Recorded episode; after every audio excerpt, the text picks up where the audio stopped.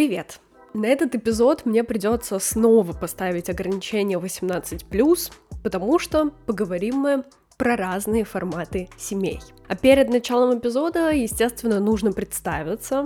Меня зовут Лина, я коуч ICF в процессе обучения. Я уже беру клиентов, так что можно ко мне записаться на сессию. Если у вас есть какой-то вопрос, не хватает поддержки или сомнения, то есть вводная сессия, на которой мы знакомимся, я рассказываю, что такое коучинг, чем вообще занимается коуч, как это все проходит, разбираем ваш запрос, понимаем, сконнектимся мы или нет, хотим ли работать вместе, и дальше уже определяемся с этим. Ссылка на предзапись на водную сессию в описании. Плюс я, конечно же, ведущая книжного клуба, где мы выбираем совместно литературу, обсуждаем в чатике, а потом устраиваем еще и большой созвон, где делимся понравившимися цитатами, общим впечатлением и просто душевно болтаем. Все ссылки на все соцсети и проекты в описании к эпизоду. А сегодня, как я уже сказала, мы поговорим про семьи. И выбрала я для обзора книгу, которая меня сразу же привлекла. Называется она «Гостевой брак. Лоскутная семья и другие форматы отношений в современном мире». Книга, на удивление, совсем небольшая. Состоит из семи глав. Я не стала ее поглощать за один раз, могла бы прочитать за один-два дня, но в итоге растянула удовольствие на 7 дней. И каждый раз перед сном я читала только по одной главе чтобы как-то переварить эту информацию, понять, что мне нравится, какой формат ближе, чем они отличаются. Я все повыделяла, переписала в заметке и готова обсуждать. Заранее классный момент из этой книги — это то, что здесь огромное количество примеров, плюс эта книга как будто написана без воды. Лично я ее там не заметила. Возможно, из-за вот этого сжатого объема ощущения, что ты постоянно находишься в нужном информационном поле. То есть ты узнаешь информацию конкретно по теме. И это вообще огромнейший плюс автору. Спасибо за такую подготовку. Начинается все с гостевого брака. Это формат, где вы не живете вместе со своим партнером. То есть у вас либо разные квартиры, либо разные страны, либо разные помещения. Здесь, конечно, формат э, интегрируется в зависимости от вашей ситуации. В чем плюсы? Этого способа, конечно же, нет рутины, вот этой бытовухи, по которой, как нам кажется, огромное количество браков и распадается. И будто бы каждая встреча является свиданием. То есть вы видитесь раз в какое-то там количество дней, проводите время и снова расходитесь каждый по своей жилплощади плюсы и в том, что у тебя есть личное пространство, и тебе не нужно его ни с кем делить, мириться с привычками другого человека. В гостевом браке, помимо прочего, улучшается сон, и даже есть исследования, что если женщина спит отдельно от мужчины, то ее сон улучшается в разы. Но в таком браке могут состоять люди, которые финансово независимы. Чтобы вы понимали, такой формат отношений далеко не новый. И на самом деле в европейском лексиконе термин «let» появился в конце 1970-х годов. В России близкое понятие «гостевой брак» в ходу советских времен. Среди представителей богемы и аристократов такие союзы были популярны еще раньше. И здесь дальше популярные примеры людей, которые таким способом строили свою жизнь. Из известных, например, это Вуди Аллен и Мия Ферроу, Моника Белучи. Из отечественных знаменитостей, например, на расстоянии жил Владимир Высоцкий и Марина Влади. Плюс Игорь и Ольга Крутые тоже в разных странах с самого начала жили. И Кристина Арбакайте ее первый официальный муж Михаил Земцов. Зачастую такой формат присущ людям, которые уже были в браке и, например, насладились полностью всей этой бытовухой и жизнью с другим человеком. И вот, выходя из отношений, ты понимаешь, что тебе так не хочется каких-то ссор, разделения ответственности, обязанностей, и поэтому, конечно, такой формат предпочтителен. И многие даже умудряются заводить детей в гостевом браке. Как все это происходит? Часть дней они проводят у одного родителя, другую часть у другого. И, в принципе, это все объясняется. Естественно, дети не видят другой картины мира, то есть с детства для них этот формат нормальный. И это, конечно, очень интересно, потому что такого я еще не встречала. Почитать про детей в гостевом браке было вообще чем-то за гранью реальности. Здесь, конечно же, примеры реальных семей, которые действительно так живут. Но есть и полярная точка зрения. Если в отношениях вам хочется одиночества, это не очень хороший знак. Когда люди друг друга любят, им свойственно притягиваться. С любимыми хочется все время быть рядом. Когда есть взаимопонимание, партнеры готовы дать друг другу и отдых, и пространство. Для этого не обязательно жить по отдельным квартирам. Чтобы сохранить в отношениях свежесть, над этим надо работать. Но это вопрос осознанности, а не жизни на два дома. И вроде бы плюсов много, но к минусам относится, конечно же, вот этот формат обсуждения. Так возможно только по договоренности и психологической зрелости обоих партнеров, когда вы готовы доверять, работать с ожиданиями и в целом вести диалог. Потому что зачастую, когда людям говорят «я в гостевом браке», то сразу это равняется открытым отношениям. Но это совсем не так. Гостевой брак не подразумевает других партнеров, а просто наличие разной жилплощади. И суть в том, что в каком формате вы бы ни жили, вместе, не вместе, измены все равно могут присутствовать в вашей жизни. Вы никак не проконтролируете другого человека. И даже если будете пытаться это сделать, изменить все равно возможно. И здесь, конечно же, вся основа в диалоге, насколько вы должны и доверять человеку, и обсуждать все эти нормы и границы. И мне нравится, что в этой книге как раз фигурируют разные точки зрения, и ты ты сначала цепляешься за что-то одно, потом смотришь минусы, плюсы, другую точку зрения, и у тебя уже тогда сформировывается своя картина мира в голове, как тебя устраивает, как нет. В итоге я могу сказать, что такой формат подходит далеко не всем. В любом случае вы можете выбирать либо какие-то паузы, когда, допустим, живете вместе, а потом кто-то из вас уезжает в отпуск отдельно или с друзьями, либо снять отель, когда вы устали от совместного быта. В самом хорошем варианте это большая квартира, где у каждого будет свое личное пространство. Например, трехкомнатная, у каждого по комнате и плюс зона, где вы проводите время вместе. Звучит как просто идеальный вариант. Большое пространство. Второй вариант — это одиночки. Естественно, сейчас такой век, когда расцвел Тиндер, и, в принципе, отношения стали некоторым не нужны. А секс на одну ночь или просто свидание легко найти просто свайпнув вправо. Основным примером стал сериал который называется «Секс в большом городе», собственно. И вы вообще знали, что вся эта история основана на реальных событиях. И действительно есть журналистка, которая вела колонку, у которой были подруги, такой образ жизни, сплетня. Я, например, не знала, и меня очень удивило начало этой главы, где как раз рассказывается эта история, что все на реальных событиях. Одиночкам в большом городе действительно выгоднее жить? Скорее нет выгодно экономике, потому что одиночки больше платят за еду, упаковку, употребление воды, света, газа и так далее. И, естественно, разные онлайн-дейтинги как раз способствуют тому, чтобы ты ходил на свидание и долго-долго выбирал себе нужного человека. И скорее ищут не любовь и отношения, а партнера. Словно это бизнес.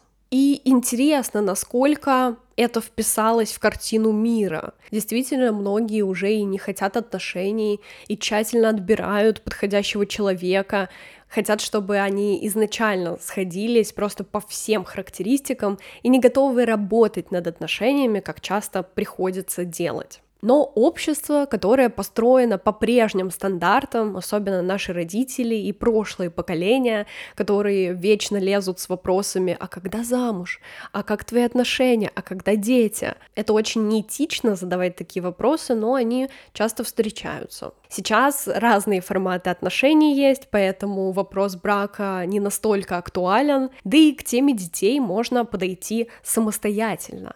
То есть есть люди, которые заводят детей для себя, просто потому что им хочется. И существует даже банк спермы, куда ты приходишь, смотришь характеристики подходящего кандидата, фотографии, всякие психологические портреты, основную информацию, и подбираешь себе характеристики для твоего будущего ребенка. Это очень актуально, особенно для занятых бизнес-вумен, которые хотят ребенка, но не хотят уделять время отношениям.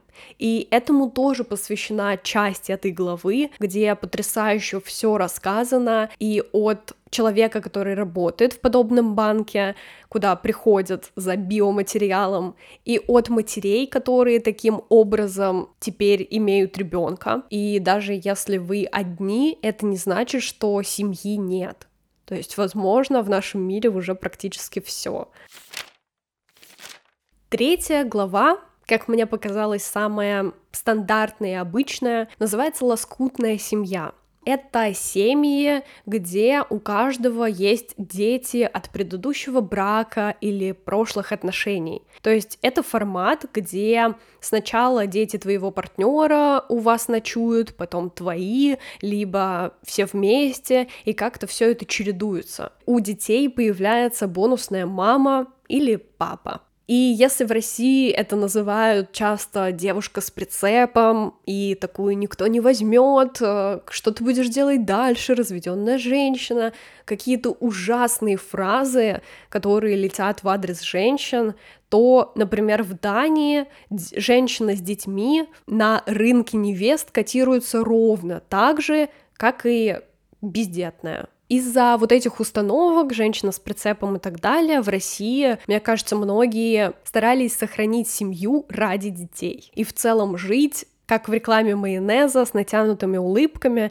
делать вид, что у всех все хорошо. Но вот так сохранять семью ради детей не очень хороший вариант. Потому что если вы несчастны в этих отношениях, то зачем это все? А расстаться можно и на хорошей волне, и потом делить всю эту ответственность, создав такого формата лоскутную семью. Четвертый тип и четвертая глава, которая интересна больше всего, это открытые отношения. Боже мой, сколько ходит предрассудков, убеждений и вопросов на этот счет в целом. Несколько лет назад Международное агентство опубликовало любопытные данные о том, что среди 47 тысяч опрошенных пользователей Tinder треть говорит, что уже состоит в браке, а 12 в отношениях. Тиндер ловко настроен на то, чтобы вы получали порцию дофамина просто от одного свайпа. Ну, а тем более, когда дело касается какого-то флирта в сообщениях. И надежда получить вот эту порцию дофамина заставляет нас свайпать и проводить все больше времени в подобных приложениях. Поэтому тема измен как будто стала еще более актуальна. Если раньше, например, женщины практически не могли изменять, потому что все время сидели дома, поддерживали быт, а мужчина как раз выходил и там и зарабатывал, и общался с кем-то, то сейчас как будто это стало равнозначно. То есть может изменять и женщина, и мужчина. И уже стала открыта информация про либидо и нормы в сексе, что для женщин он также нужен и важен, как и для мужчин. Большинство изменяют в тайне. И про измены в целом не принято говорить. Но у меня есть целый эпизод на эту тему, где измены рассматриваются аж с трех сторон, с моими примерами из жизни, честными и личными. Можете перейти по ссылке в описании и послушать. Я очень рекомендую, это один из моих любимых выпусков. После прослушивания этого обязательно переходите в описание. Мы стремимся к слиянию с партнером и одновременно хотим раскрытия собственной индивидуальности, личностного роста, поддержки во всех начинаниях, безусловного принятия, вовлеченность в жизнь других людей и яркой сексуальной жизни, как в кино. а желательно лучше. То есть сегодня мы ждем от одного партнера того, что раньше делала целая деревня. Это, кстати, фраза семейного психотерапевта Марины Травковой, чьи фразы и мнение звучит на протяжении всей книги. Она здесь выступает, и тоже очень интересно почитать. Мы хотим и дружбы, и партнерства.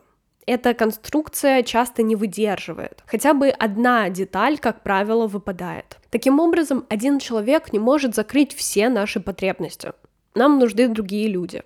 Но стоит ли для этого открывать отношения и искать партнеров на стороне? Вот тут вопрос, с которым стоит действительно разобраться. Открытый формат отношений довольно сложная история, потому что Готовиться к нему нужно серьезно, обговорить вообще все моменты, для кого что считается изменой, как это происходит, будем ли мы рассказывать про наши свидания и секс с другими людьми или нет, как это все будет проходить. Мало того, что вы должны кучу всего обсудить, так вы должны быть глубоко терапевтичными, терапевтированными людьми, которые после большой коммуникации открывают отношения и после глубокой терапии. Но в любом случае даже договоренности нарушаются. Здесь был пример открытого брака, когда семья решила, что пришло время попробовать с кем-то еще, и если девушка в этом случае начала сразу ходить на свидания, сразу разноображивать свою половую жизнь, так скажем, то мужчина воздержался, а потом, спустя время, влюбился в другую девушку и решил расторгнуть брак совсем. И таких примеров много. То есть, опять же, для чего открывать брак? Вопрос к вам. Зачем это нужно? И самое важное ответить на этот вопрос себе, а потом уже проговорить все с партнером, причем честно и искренне. И мне понравилась цитата из книги, слова мужа авторки этой книги. Стоит одному из партнеров сходить налево, как отношения неизбежно сломаются. И есть большая вероятность, что навсегда. Я тоже не исключаю такой исход, поэтому мы с ним делаем выбор в пользу моногамии. И слово «выбор», пожалуй, здесь ключевое. Мне действительно нравится концепция о том, что ты в отношениях каждый день выбираешь этого партнера. И ты выбираешь либо оставаться с ним, либо заканчивать эти отношения и идти дальше — и после прочитанного я поняла, что к открытым отношениям я, например, не готова. Все-таки, возможно, во мне гуляют традиционные ценности, и пока что я не готова впустить новое. Ну, кто знает. На данном этапе я точно не хочу открытых отношений. А там, может быть, спустя несколько эпизодов вы послушаете и полярное мое мнение, где я уже с личным опытом рассказываю о своей жизни. Кто знает. Все в нашем мире быстро меняется. Мы чуть-чуть затронули тему материнства и рождения для себя. Вот, собственно, пятая глава посвящена отсутствию детей, то есть child-free, люди, которые осознанно не заводят детей. Здесь, конечно, вопрос о том, что сейчас идет зацикленность на карьере, на развитии, самоопределении, поиске себя, и плюс, естественно, страх взять ответственность. Сейчас страшно как будто даже завести собаку, уже не говоря о ребенке. Во-первых, это большая ответственность, большие риски. В целом тебе нужно вынашивать ребенка, это тоже непростой процесс, а еще и потом его содержать. На это уходят огромные средства, деньги, и это прям роскошь сейчас иметь ребенка, потому что все для них стоит целое состояние. Так, кроме того, Многие считают, что пока не готовы, и, например, нужно там психологически как-то проработать свои травмы и проблемы, что ты можешь дать ребенку. Но еще и есть те люди, которые осознанно не хотят рожать детей в этот мир, где и так очень много проблем. И в большинстве случаев это касается экологии, о том, что и так глобальное потепление, загрязнение большое, и то есть рождение ребенка это еще больше каких-то сложностей в мире, и как будто это будет плохо для него. Здесь были тоже примеры и объяснения, и мнения, так что если хотите изучить, то можно перейти к книге. А мы пойдем дальше.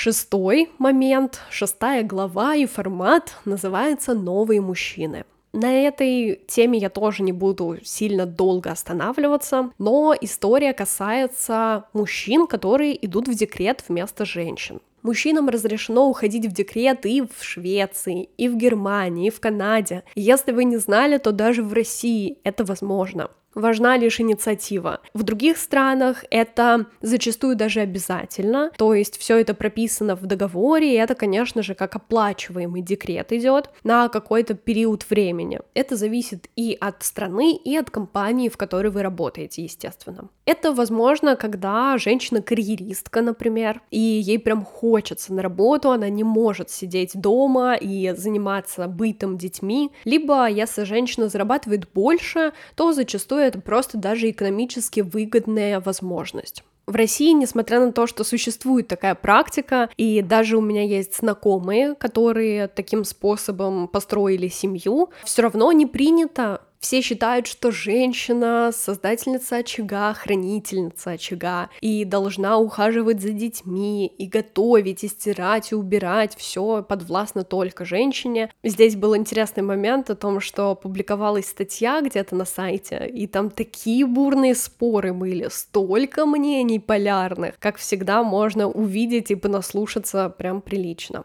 Если вам комфортно в таких отношениях, в таком формате, то это окей. И последняя глава называется «Семьи будущего». Здесь в целом рассматривается несколько вариантов. Начинается все с того, насколько экономически выгодно делить с кем-то жилплощадь, то есть, например, снимать квартиру вдвоем. Зачастую подруги так сплочаются и снимают жилье, Плюс, если у вас есть дети, то ухаживать за ними значительно проще. То одна посидит, то другая. Здесь также было, помимо прочего, про создание семьи по дружбе, то есть когда вы не просто с человеком строите семью, а вы сначала дружите, дружите, дружите, и потом решаете, что ну давайте попробуем. Либо вы рожаете детей по договоренности, либо вы прям строите полноценную семью. И там куча интересных историй, которые прям стоит изучить, почитать. Где-то люди там хотели просто завести ребенка на время, они не были друзьями, но потом прям влюбились друг в друга. Кто-то друзья строят семью прям полноценную, потому что у вас уже на начальном этапе общие ценности, интересы, вы очень хорошо друг друга знаете, и из этого выходит что-то хорошее. Есть и негативные примеры, но они как бы всегда есть, не без этого. И заканчивается все, конечно же, историей про каливинги. Это такое объединение, как коммуны. Даже раньше это считалось коммуналками и, в принципе, там такое и практиковали, то сейчас это вот называется модным словом каливинги. Объединение, где есть разные семьи, разные люди, и их туда подбирают, то есть конкретно человек с улицы, любой туда не попадет, у вас должны быть общие ценности. И это как тоже такое помещение, большой дом, где живут разные семьи, вы друг с другом знакомы, вы коммуницируете и оставляете друг у друга детей, собак, то есть вы настолько настолько сплочаетесь, как одна большая семья. Здесь даже есть пример такого каливинга в Москве. Один из первых московских коммерческих каливингов на 58 студий запустили в 2021 году. Не буду рассказывать в каком районе, но суть в том, что здесь можно на длительный срок арендовать спальное место и комнаты студии, оформленные в стиле лофт. Общие пространства включают коворкинг, переговорные комнаты, библиотеку, обеденную зону с безлимитным кофе, прачечные с сушилками и бесплатную парковку. Для жильцов организовывают досуг, Занятия йогой, турниры по настольным играм, занятия английским, кинопросмотры, точечные каливинги постепенно появляются и во многих других российских городах. Звучит просто вау, да, какое-то объединение людей, где все с общими ценностями, интересами и поддерживают. Не чувствуешь одиночества в большом городе. Ты можешь со всеми поддержать связь, если что, оставить своих питомцев, разделить ответственность сразу же. Но, с другой стороны, у тебя нет личного пространства, потому что вокруг люди, которые прям с тобой коммуницируют постоянно, и также у тебя могут что-то попросить. И вообще в целом, как пишет автор, что к 2030 году это станет самым популярным форматом современных семей. Даже интересно, что будет и как это все зарождается, посмотреть, действительно ли это так. Особенно автор утверждает, что в мегаполисах это станет популярным как будто люди сейчас чувствуют себя одинокими, потому что живут в своих комнатках, они не общаются ни с кем из соседей, а вот такой формат станет якобы проще. Но интересно, посмотрим. В принципе, это все, что я выделила из книги. Я поделилась всеми главами, всеми соображениями, мыслями. Время подвести итоги рубрика «Три инсайта», которые я забираю с собой, но здесь их вынести сложно, потому что нет никаких практических рекомендаций, здесь просто перечисление форматов. Но я могу просто сделать такой большой вывод. Во-первых, книга чудесная, интересная, и насколько важно изучить для себя разные форматы, чтобы понять, что вам подходит. Потому что даже когда я начинала читать про гостевой брак, я сначала такая, да-да-да, это мне прям очень подходит. Потом такая, нет, это вообще не мое. И так как на эмоциональных горочках качалась туда-сюда. Оказывается, есть так много вариантов развития событий, но, как всегда, вывод один. Нужно разговаривать и коммуницировать с другими людьми. То есть даже строя отношения, влюбляясь и переезжая там жить вместе, нужно обсуждать многое. И какой бы формат вы ни выбрали, самое важное это исходить из своих ощущений и договоренностей с другим человеком. Я очень хочу пообсуждать эту тему, так что переходите в телеграм-канал, будем делать это именно там. И в целом э, в телеграм-канале «Душевный уголок» вы найдете еще больше инсайтов из книг, мыслей, анонсов мероприятий и будете в курсе всех событий. Плюс подписывайтесь на запрещенную соцсеть, там я в режиме реального времени делюсь всеми новостями, фотографиями, так что мы с вами познакомимся и можем еще и там в директе пообщаться. И, конечно же, вступайте в книжный клуб, чтобы вот так читать и обсуждать книги в режиме реального времени.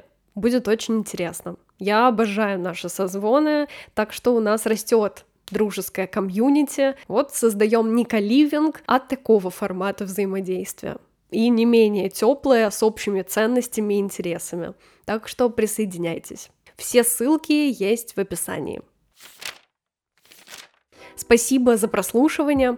Подписывайся на подкаст, ставь оценки на той платформе, где ты его слушаешь, и, конечно же, делись выпуском в соцсетях. Я с удовольствием буду репостить все отметки себе, это очень ценно и важно. А мы услышимся на следующей неделе. Пока-пока!